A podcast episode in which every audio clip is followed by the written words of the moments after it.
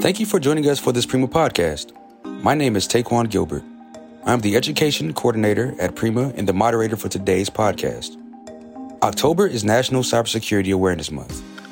National Cybersecurity Awareness Month was designed to increase awareness regarding the significance of cybersecurity, as well as provide the necessary resources to ensure people are safe and secure online. To commemorate the 19th anniversary of National Cybersecurity Awareness Month, Prima created a National Cybersecurity Awareness Month podcast series. Each week during the month of October, Prima will feature podcasts that share important information about cybersecurity.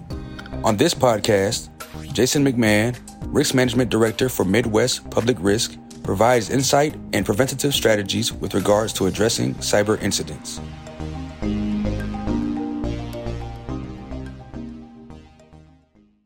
Thank you for joining us today, Jason. You're welcome. Glad to be here. So, with all the preventative technology, why do we still see so many cyber incidents?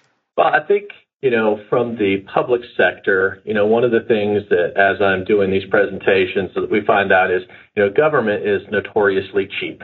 Um, and and every time I give the presentation, safely navigating the digital world, I always have somebody in the audience who says, you know, this wasn't a priority at my organization until we had a loss.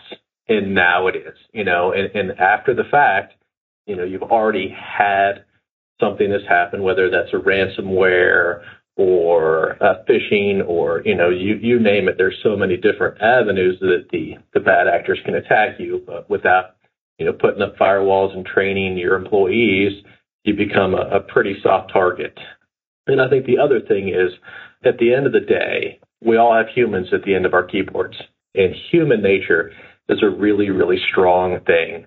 And I think, you know, the, the bad actors, the rogue people, they understand that. And they use, you know, social engineering tactics similar to what you see in the advertising world to try to get people to, you know, do certain things, whether that's share information they shouldn't, click on a link that they shouldn't, you know, we've had city clerks, our members that, you know, supposedly the mayor has contacted them and said, Hey, we've got this wellness initiative going. I know you just started and I need you to go buy some Google Play cards for the prizes.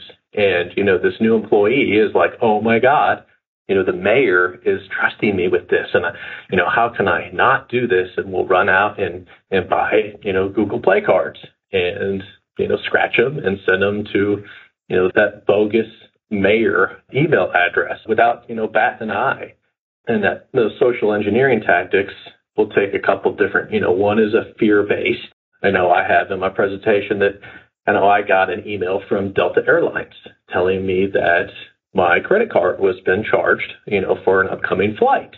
And I, you know, when you get that, it just triggers, oh my God, they've, they've done something to my credit card, but here's a link that I can go to and I can try to fix this. And if you're not careful, you know, and, and, you know, not training people properly on phishing that can tend to that, you know, one of the things that I, that I always try to train people on is when you're on your computer and you're looking at emails and you're a little bit suspect, it's kind of like gun safety. You know, when, when we teach our law enforcement, we teach them don't put your finger on the trigger, you know, until it's time that you need to put your finger on the trigger. But I tell people, don't put your finger on the left side of the mouse. You know, hover your mouse over what you're looking at and it will show you if the link matches the written words. And if they don't, there's probably a problem there uh, but you don't want to accidentally blink or, or accidentally sneeze or you know something and click that and have it take you to you know some far-reaching website that somebody's you know either going to get your information or cause ransomware or something like that. It's just a good practice when you're concerned about a phishing email. The second way that those social engineering you know schemes are the reward based, and that's you know I've got something good for you. I've you know, I had gotten one from uh, eFax, you know, which I actually get faxes because doctors' offices send faxes. But, you know, people like when they get mail. They like when they get faxes. They like when they get that stuff. And this that human nature of, well, how can this be wrong? And you click on it, and now, you know, you're in the bad guy's world, and they're going to take over. And sometimes some of the best ways to to stop some of these things is to making sure that your software is up to date. And I know on some IT, you know, departments, they struggle with people to make sure that that's taking place. You need to make sure that on your phones. I know that just yesterday, I think Apple came out with a new update and they had just updated a week ago or two weeks ago. But when you see these that, hey, this needs to be updated, you need to do that because those are direct, you know, cyber threats that need to be taken seriously and then, you know, kind of stopped you know, right at that point. So as long as we got humans and we got computers and we've got phones, you know, there's going to be cyber incidents. There's really no way to stop it, but we can try to minimize those and, and just try to educate our people to keep them from doing those things. What do you see from a claim side that public entities might not know about? Well, you know, a lot of the things that we've seen, you know, are they kind of come back to these these phishing and these spear phishing. Um, I did this training recently, and, and the way I try to explain it is, you know, the phishing is you got a room full of people and you throw one net and try to catch somebody, something. And the spear phishing is where you got somebody in that room that either they've not protected their information, you know, or they've been compromised maybe or whatever it is, but they've got enough information about them that they can really either go after that person or somebody else because of that person. And, and some examples of that that we've seen are, you know, we had a, a commissioner who was out of town on vacation. And so some bad actors uh, sent an email to the treasurer's office and said, Hey, before I left out of town, forgot to tell you we've got a new consultant. And We approved it last night at our meeting and they need to get to work immediately. I need you to wire, you know, $48,000 to them so that they can get started. And now this one happened to be a failure on the, the treasurer's, you know, because again, he's human, didn't follow the protocols, wanted to make his boss happy, wired that money. And then that uh, commissioner called later that night said, Hey, you know, I'm on vacation. Just wanted to let you know, you know, just wanted to see how things are going, what's going on, anything I need to worry about. And uh, the, the treasurer's like, Well, I wired that money for you. And uh, obviously the commissioner had no idea what he was talking about. And so we see that we've got at least three or four that I know of from people that I work with. Construction projects are really big targets right now. You know, in the in the public world, you know, when you advertise a construction project, it's in the newspapers. A lot of times it's on your website. It's a publicly, you know, opened bid those are normally in the paper as well. So if you've got bad actors that understand how all this works, they can see who the contractor is. They know where to send the emails for payment and they'll send an email and say, Hey, we've got new bank accounts and I've got this, you know, bank account for materials, which is what construction projects do. We got this bank account for the employees for the pay, which is kind of how they do that. And if that, you know, entity doesn't pick up the phone and call them and say, hey, you know, I got this email. Is this really you? Then they'll wire that money. I know uh, Sedgwick County in Kansas had over $400,000 that was wired to a bogus contractor because nobody picked up the phone just to make sure that it was real. And so there's no hardware or software that's going to fix that. You know, that's having a process in place on how you change those, the protocol that goes with it, and then verifying that with either your staff that's working with those contractors directly or picking up the phone that you have, not from the email, you know, if they put a phone number in there, but actually going to them. One of them, you know, that we have, and it kind of goes back to that, you know, just being careful what you're clicking on is we, had an email come in from one, uh, you know, a city that we work with, and the entire email was actually a picture. It was a JPEG, but it looked like an email. So if you would have clicked any part of that picture, then it would have, it was a hyperlink, you know, somewhere. And it's just one of those that about four people on staff got it, which was, you know, everybody said, Hey, did you get this? Which seemed a little odd. And everybody did. So that got us talking about it. And then sort of that hovering deal that I talked about. And we could see that this whole email was like a picture instead of an email and we, we stopped it before it went anywhere.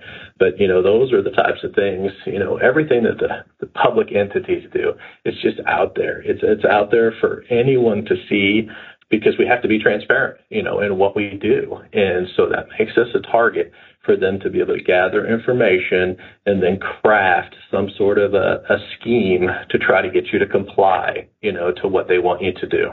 And we're seeing that, the, you know, that construction one, I've got at least two others in the Kansas City metro area that have had $200,000, you know, scams go the same way, where the contractor emailed, said, hey, this is our new accounts, and, you know, the payer didn't follow up with anything other than let's send the money out. And then they're, you know, they're chasing that. And, and that's a bad time to find out what your cybersecurity policy, you know, what your limits are when you have those.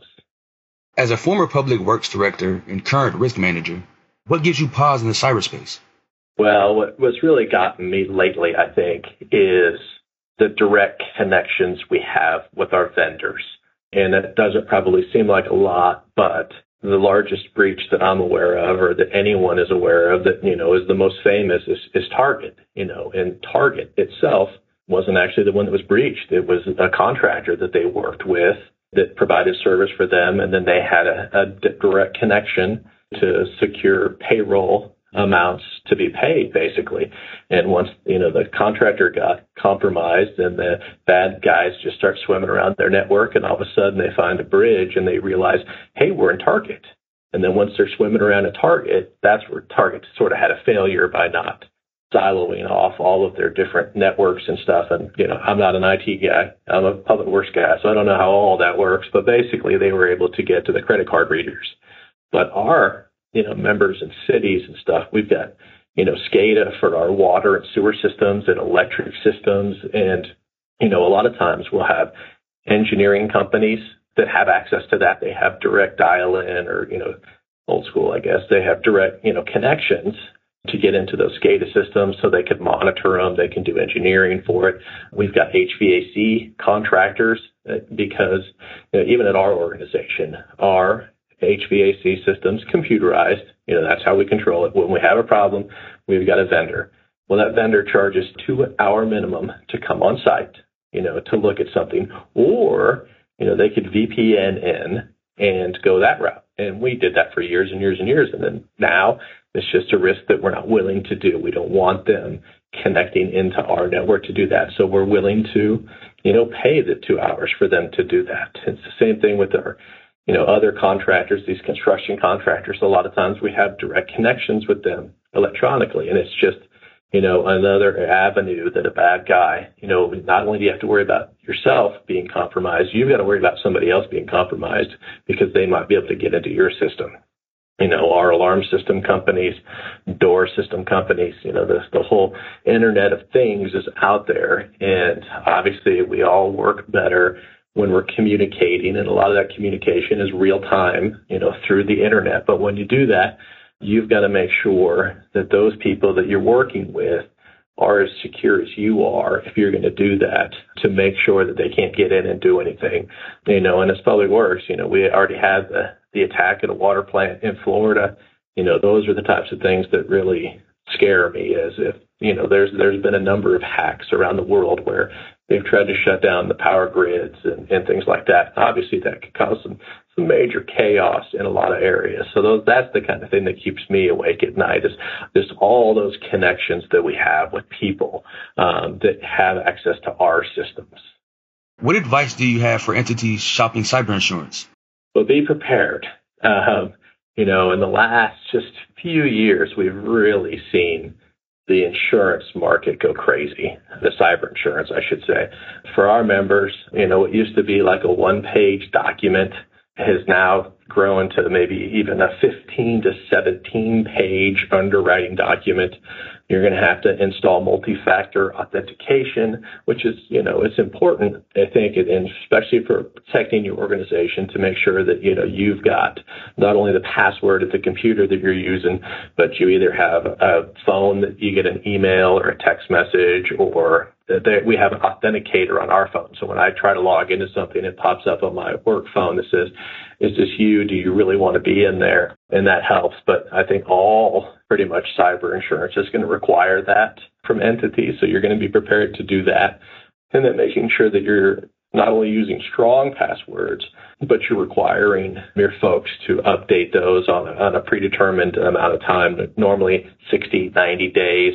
And I know a lot of this is, is a real kind of a pain for the end users. And again, it, it's really taxing on, you know, underfunded IT departments, but these are the types of things that are going to be required for cyber insurance going forward. So it's better to be prepared for all of that probably than when your insurance renewal comes up and you don't have these things and you're spending more for the coverage and you're spending dollars to install these things. So being proactive is going to help you probably secure a better rate and have uh, more opportunities for that cyber insurance. And what are your thoughts on public Wi-Fi when traveling? So this is the one that always gets me strange looks from people in the audience and they get mad at me. And I always say that, you know, avoid it unless there's no other option. And there's a number of reasons for that. And the first is, and you know, if you want to Google this, is the Wi-Fi pineapple, which is a, it's a device used by you know the the white hat hackers and the black hat hackers. You know the white hat hackers are the good guys, um, there's companies out there that actually do testing to see how secure your Wi-Fi network is and how secure your whole network is and things like that. But the, obviously, the black hat hackers they're just trying to get information, and these these pineapple devices basically can set up you know a bad guy in a hotel lobby or a Starbucks or a McDonald's or anywhere that there's free Wi-Fi, and they will connect to it and people unsuspectingly will connect through them to the network. And if you're not on a secure network, I know our IT guy says if you're on it, you know, do VPN because if then you go to our network and it scrambles it, you know, encrypts it from point A to point B, so that helps protect you. But if you're not doing that, those guys are just looking at your information. They're looking at what you're typing, they're looking at passwords as you're doing it. And bad guys are really good at what bad guys do. I don't know how they do it. It's way over my head, uh, but they're really, really good at it and they can just set up anywhere that there's free Wi-Fi, and they do this. I mean, that's I think how they get lots of information about lots of people, and and people are you know unsuspecting when they you know they think they're on you know Starbucks one two three. What could go wrong here? But there could be somebody sitting in the parking lot. There could be somebody at a table there, and they could be reading your emails. They could be reading your passwords and anything else that you've got doing it. And the other thing is, and if you do use the free Wi-Fi and you're just gonna you know, go to Facebook or you're going to read the newspaper or you're going to do something like that, you're probably pretty safe. But I would recommend, you know, don't log into any work stuff. Don't log into your bank stuff. You know, nothing that has a password that you use for anything else. Making sure that you're staying away from any secure information that you've got because you just never know. And especially when, when you're traveling, you know, I've been, I was, you know, at the Prima conference this year it's a bunch of public officials and a bunch of people like that. I mean, bad guys look at these targets and go, well, that's a, you know, that's a great place to go try to grab information. I've gone to the, you know, National Chief of Police Conference. I mean, that'd be a great place to go and try to get, you know, people's information. So when you're traveling in big groups at conferences and things like that, I mean, it's just going to be a magnet for the bad guys to try to come get information from you. And kind of along, you know, those lines a little bit too, I, I kind of put these together is there, these devices, these, you know, testing devices they have. They also make those in, in USB drives. You know, so you pick up a USB drive and back to that human nature. Oh, I wonder what's on this thing. You know, somebody lost it. There's probably, you know, who knows what information. I'm going to go put it in my computer.